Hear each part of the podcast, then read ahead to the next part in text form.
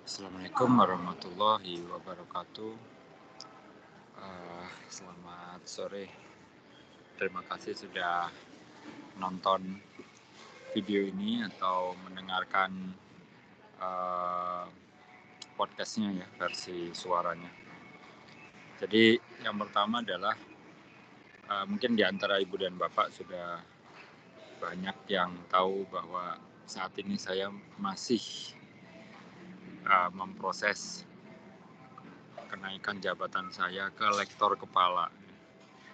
Lektor kepala, bukan uh, guru besar, lektor kepala. Ya, di tengah berbagai kendala administrasi ya, uh, yang saya mulai ini sejak 2016 sebenarnya. Jadi saya mulai ini sejak 2016 uh, tapi karena uh, banyak kendala administrasi masalah bukan substansi menurut saya yang mengakibatkan pengusulannya sampai hari ini juga belum beres.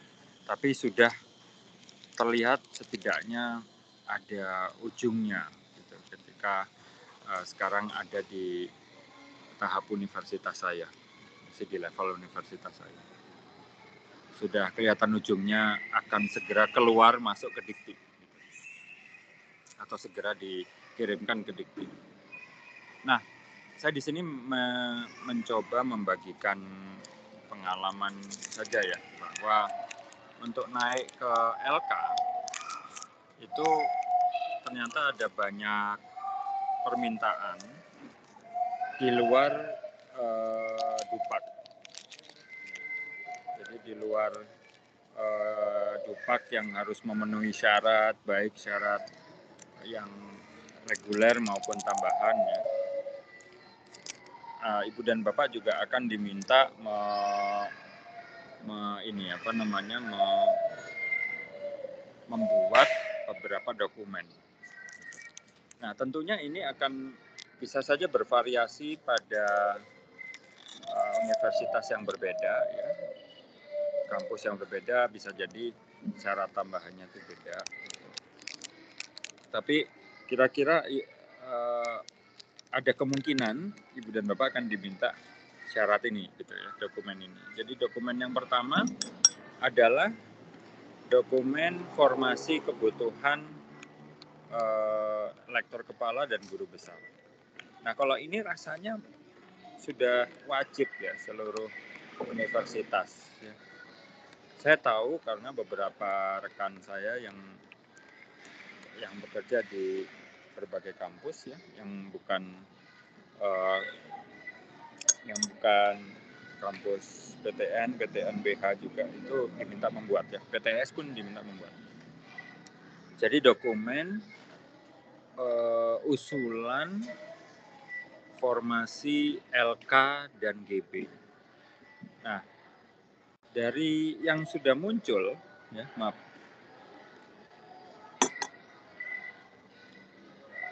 bahan bakar.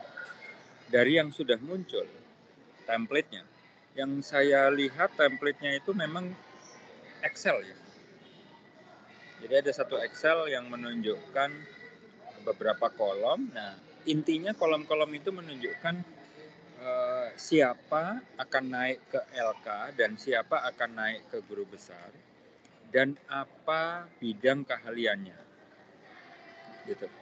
Ya jadi nama bidang keahliannya uh, mau naik ke lektor atau GB kemudian tahun berapa? Nah uh, bidang keahlian yang diminta itu bisa terdiri dari beberapa digit. Ya. Bisa satu digit kalau memang di kampus tersebut keahlian yang pada level digit pertama itu memang belum ada. Ya. Digit pertama itu misalnya begini, misalnya misalnya ya ketika ibu dan bapak misalnya bekerja di fakultas eh, matematika ilmu pengetahuan alam, misalnya FMIPA. Nah di FMIPA itu kan ada keahlian fisika, kimia, fisika, kimia, matematika. Misalnya. Nah, maka keahlian digit pertama itu adalah matematika atau fisika atau kimia. Nah, kalau di bidang saya, keahlian digit pertama itu geologi. Gitu ya. Nah, berikutnya ada digit kedua. Keahliannya itu apa? Nah, saya tidak tahu apakah kolom itu bisa dikembangkan sampai digit kesekian, tapi yang jelas kalau dilihat dari template sih digitnya hanya dua. Ya. Jadi antara uh, kalau di tempat saya ya, geologi digit satu, nah geologi yang berikutnya itu digit kedua, misalnya geologi migas. Gitu. Geologi migas misalnya. Nah, nah memang akan jadi masalah ketika uh, Anda bekerja di Ibu dan Bapak bekerja di kampus yang sudah tua gitu. Artinya kan hampir keahlian digit satu itu sudah ada yang pegang gitu ya. Nah, contoh misalnya kalau di tempat saya, keahlian saya itu sebenarnya hidrogeologi X. Karena bidang saya berawal dari hidrogeologi gitu ya. Nah, uh, maka ketika saya tulis keahlian digit pertamanya adalah geologi, dan digit kedua hidrogeologi itu sudah terisi juga hidrogeologi. Maka saya harus nyari digit ketiga kan. Nah, jadi uh, dalam mengisi tabel itu memang ibu dan bapak harus berkonsultasi dengan pimpinan setidaknya level fakultas gitu ya. Jadi teknisnya seperti apa ini? Karena bukan hanya ibu dan bapak saja ini berlaku, bukan hanya bagi ibu dan bapak, tapi bagi pengusul LK dan GB yang setelah ibu dan bapak gitu ya. Jadi ini semacam tabel rekap begitu ya. Jadi tabel-tabel itu mungkin dibuat pada tingkat prodi, kemudian direkap, direkap di fakultas, kemudian direkap lagi di tingkat kampus. Nah, jadi pada pengisian tingkat prodi ya, itu memang perlu konsultasi. Jadi digitnya itu sampai digit keberapa yang mau ditulis gitu ya. Eh, dan pengisiannya teknisnya bagaimana? Itu khusus untuk bidang keahlian. Nah, jadi itu adalah dokumen pertama yang harus dibuat. Walaupun itu intinya ditandatangan oleh pimpinan perguruan tinggi, tapi Ibu dan Bapak sebagai pengusul yang kebetulan kena aturan ini pertama kali, maka Ibu dan Bapak harus berperan, ya, berperan aktif gitu, supaya uh, suratnya segera ditandatangan, disetujui dan ditandatangan. Karena kalau Ibu dan Bapak tidak berperan aktif, maka bisa jadi surat itu ya akan terbengkalai begitu ya. Karena urusan di kampus ini kan banyak ya. kampus apa pun urusannya pasti banyak. Nah itu dokumen yang pertama. Nah dokumen kedua itu eh, yang saya tahu ya itu surat pernyataan karya. Ya, jadi surat pernyataan karya. Jadi intinya ada satu atau beberapa lembar kertas yang isinya itu karya ibu dan bapak dalam bentuk tabel. Di bagian akhir ada tanda tangan, tanggal tanda tangan di atas meterai, gitu ya.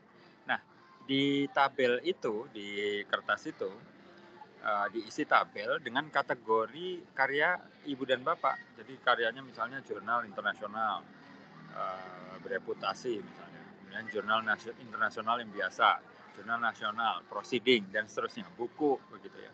Nah, itu semua di breakdown, kemudian ya dimasukkan karya ibu dan bapak dalam tabel itu, di bagian akhir ditandatangan di atas meterai. Nah, yang saya waktu itu ya saya sudah buat itu, tidak ada masalah. Hanya saya kemudian bertanya-tanya begitu ya. kalau memang dokumen itu wajib dan memang dibutuhkan ya karena ada tanda tangan di atas materai dan isinya adalah karya kita sebenarnya. Kenapa bukan dupaknya saja yang digitukan gitu ya? Jadi dari dupak di print, kemudian ada tanda tangan dekan kalau tidak salah, ada tanda tangan kita. Nah tanda tangan kita itu pengusul dilakukan di atas materai gitu. Kenapa tidak dokumen itu saja yang ditandatangan di atas materai itu yang saya kemudian bertanya-tanya. Kenapa harus buat dokumen baru? Gitu ya. Artinya kan pekerjaan lagi gitu. Bukan kalaupun bukan ibu dan bapak sebagai pengusul yang melakukan, pasti ada tendik yang membantu. Nah, bukannya tendik itu kerjaannya sudah banyak gitu ya. Nah, kenapa tidak dupak itu saja yang ditandatangan di atas meterai gitu. Sama saja isinya kan, malah lebih lengkap gitu ya. Nah, itu dokumen yang kedua Ibu dan Bapak.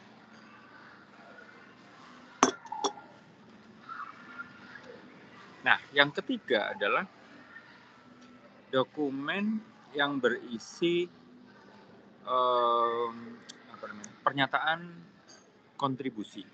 Nah, kalau ini sifatnya naratif, ya, narasi, cerita. Jadi ibu dan bapak itu akan diminta membuat satu dokumen yang isinya itu visi misi ketika ibu dan bapak menjadi LK atau menjadi guru besar. Yang kedua, menceritakan kontribusi ibu dan bapak selama ini di bidang pengajaran, di bidang penelitian, di bidang pengabdian masyarakat. Ceritakan itu. Nah, saya juga tidak tahu apakah ada jumlah halamannya. Saya rasanya saya pernah sampaikan itu. Itu kalau uh, buat saya itu adalah CV naratif ya, atau naratif kurikulum vitae. Nah itu kalau di luar negeri biasa. Jadi CV tapi bukan berisi daftar, tapi CV yang berisi uh, apa namanya cerita ya narasi. Uh, tidak. Di tempat saya juga tidak ada jumlah halamannya gitu ya, tapi saya nggak tahu kalau 10 halaman itu normal atau tidak gitu, ataukah terlalu bombastis begitu ya. Jadi intinya saya ulang lagi satu visi misi sebagai LK atau GB, dua, tiga dan empat itu adalah bab masing-masing berisi kontribusi selama ini di bidang pengajaran, penelitian dan pengabdian masyarakat. Nah, bagian terakhir bab yang nomor lima adalah rencana ke depan. Nah, rencana ke depan ini Ibu dan Bapak diminta menjelaskan ke depan setelah Ibu dan Bapak insya Allah sudah dianugerahi gelar LK atau GB, Ibu dan Bapak mau melakukan apa? Ya. Nah, dokumen itu juga ditanda tangan. Nah, tapi tidak di atas meterai. Ya. Nah, saya di sini juga bertanya-tanya, jangan-jangan nanti berikutnya diminta lagi gitu ya dengan meterai. Gitu. Tapi intinya kalau sekarang kondisinya tidak dengan meterai. Tapi harus siap-siap suatu saat kalau usulan ibu dan bapak dikembalikan hanya untuk minta itu ditandatangan di atas meterai. Gitu ya. Baik, jadi satu, saya ulang lagi ya, satu adalah dokumen usulan formasi LK dan DB, dua surat pernyataan karya, yang ketiga adalah ini uh, surat pernyataan visi misi dan kontribusi LK dan GB. Jadi tiga hal itu. Oke. Um, rasanya memang sampai hari ini, sampai hari ini hanya tiga itu yang diminta. Nah untuk kasus saya, saya sudah membuat tiga dokumen itu sejak awal tahun 2022. Sudah membuat itu sejak awal tahun 2022 Nah, kemudian sudah mengalami review juga. Jadi dokumen itu juga direview Ibu dan Bapak ya, jangan salah gitu ya. Direview uh, tergantung kampus mungkin substansinya atau formatnya. Nah, saya kebetulan formatnya ini terus saja. Tapi sudah saya perbaiki. Nah, jadi kurang lebih itu tiga dokumen yang diminta. Sekali lagi syarat di masing-masing kampus kemungkinan beda, formatnya, isinya kemungkinan beda, tapi yang sudah pasti wajib itu yang pertama, yaitu surat usulan formasi LK dan GB. Nah, eh, jadi ya harus bersiap Ibu dan Bapak ketika akan memasukkan dokumen LK. Jadi jangan merasa, wah ini kok nggak diminta. Eh, mungkin lupa eh, kampus Ibu dan Bapak, mungkin saja itu. Eh, setidaknya kalau yang sudah nonton video ini atau mendengarkan podcastnya, Bapak akan tahu. Nah, saya akan menyampaikan linknya dari dokumen-dokumen yang sudah saya buat. Gitu ya. ya, rasanya seperti itu. Saya akan sampaikan untuk contoh saja. Demikian Ibu dan Bapak. Uh, semoga apa ya tetap semangat gitu di tengah pasang surut uh, pasang surut kehidupan sebagai dosen yang di tengah berbagai kendala. Saya tahu begitu kita sudah turun itu, begitu kita sedang surut, untuk pasangnya itu bisa saja lama, tapi Ibu dan Bapak harus menetapkan diri bahwa suatu saat harus ada pasang. Gitu ya. Boleh surut, boleh apa mutung begitu ya. Saya pun begitu. Tapi harus yakin suatu saat harus ada pasangnya lagi, harus ada naiknya lagi. Sambil berharap suatu saat ketika memang jabatan LK atau GB itu sudah di tangan, Ibu dan Bapak harus berjanji kepada diri sendiri bagaimana agar keberadaan ke LKan dan ke GB-an Ibu dan Bapak itu bisa membuat perubahan. Demikian, selamat sore, salam dari Bandung. Mohon maaf kalau agak berisik karena saya di, di tempat umum ya. Tulisan ini juga, video ini juga akan saya bentuk format dalam bentuk tulisan. Uh, terima kasih, semangat terus. Assalamualaikum warahmatullahi wabarakatuh.